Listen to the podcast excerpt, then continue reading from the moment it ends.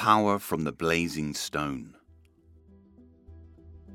Part 3 The Mother of Blazing Stone.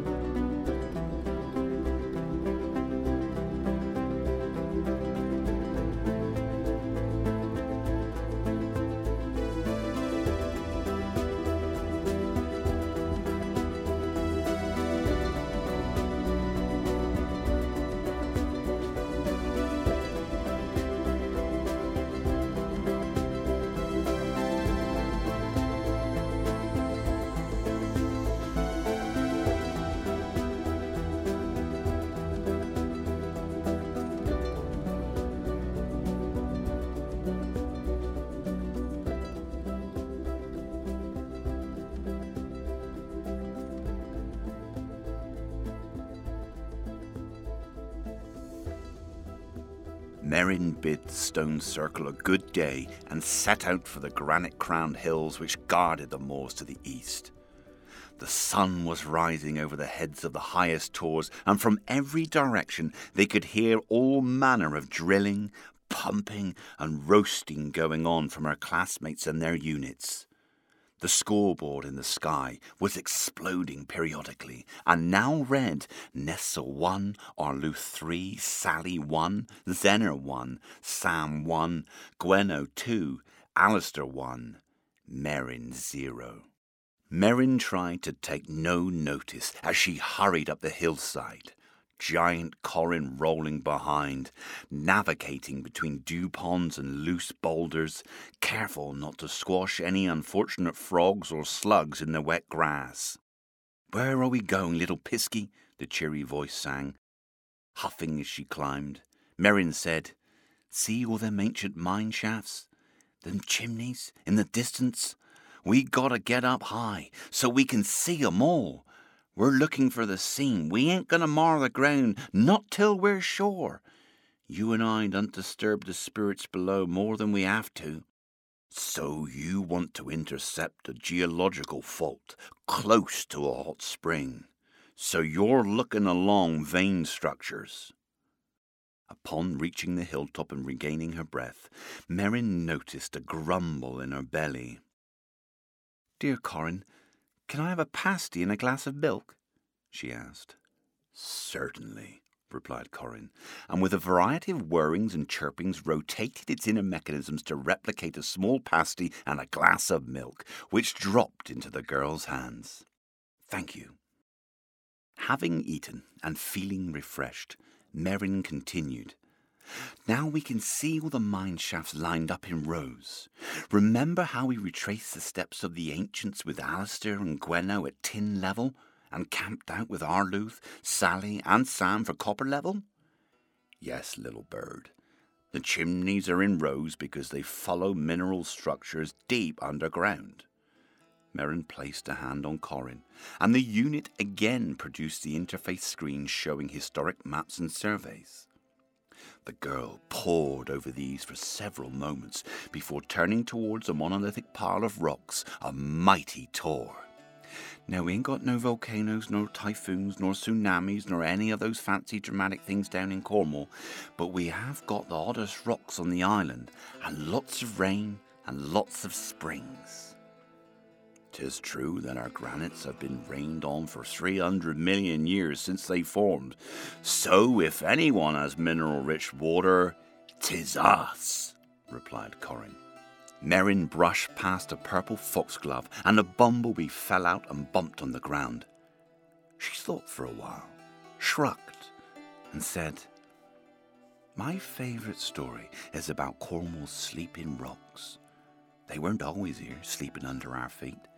Grandy and Grandfer used to tell me about how they were brewed by an old dame known about the moors as the mother of blazing stone. She brewed all the stones and metals and minerals in the lake of molten fire down in the earth's core, melting them to magma. See, she needs to transform them into liquid in order to burst them up through the gaps and cracks. She's offering them to us to use, to improve and grow. We are also children of hers.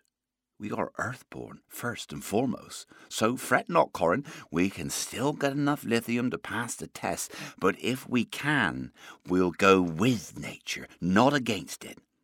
We ain't ready to turn into a couple of greedy spriggans yet, Corin. No matter what's got the Gweno, Arluth and the others. She clambered up to the top of the pile of rocks and placed a hand over her brow, scanning the land. Legend has it that the mother of blazing stone stirs the magma into being with a great molten stirrer, white hot, as white as goat's milk and as hot as the face of the sun. Is that so? said Corin. Tis true enough that the earth's core is around 6,000 degrees Celsius, the same as the sun's surface. Merrin waved a hand and said, Listen, I'm telling. She's been at our brewing since long, long before even the first king of Kernow settled here. And to form Cornwall, she stirred and heated all the elements in the earth's belly till they became one stones, metals, gases, liquids, minerals, all in a rich soup, and she stirred, and the soup bubbled up and pushed at the land until the sediment folded and split, and the boiling magma shot up into the crust. Merrin knelt down and touched the igneous surface of the tor. And then the magma cooled and became solid. It settled into granite and slept. Granite hills here had their birth when the mother of blazing stone sent them forth into the world. Merrin turned back to Corin. But that weren't the end, see? Because then come the little Elvens. A lot of the magma still underground, cool enough to be solid and asleep. Now, the elements trapped inside granite got bored. They wanted to go exploring on their own. Tin, copper, tungsten, lithium, they were just waiting. And when the ground split, they shot out and ran away from old Grandy Granite through every crack and all which opened. Corin interjected again. Let's topple the granite off this tor and roast the lithium out of the rocks. Same as the others are doing. Look at their scores, lass. We ain't got time for this. No, you ain't listening, Corin. What's with you? Ever since you lost your face, you've been acting like the ancient machines, like a pushy Percy. More, more, more. Can't you see? Each elven has its own way of being. Lithium loves the water, and the water spirits love to play with lithium. So they shut up their hot springs and ran away together, hand in hand. There might be a whole ocean of lithium swimming round and round underground, boiling and bubbling and giggling as it goes. That's what the old miners found. We're going to suck it up with a little oil and a long straw. Let's not dig directly into the green fields like the others are doing.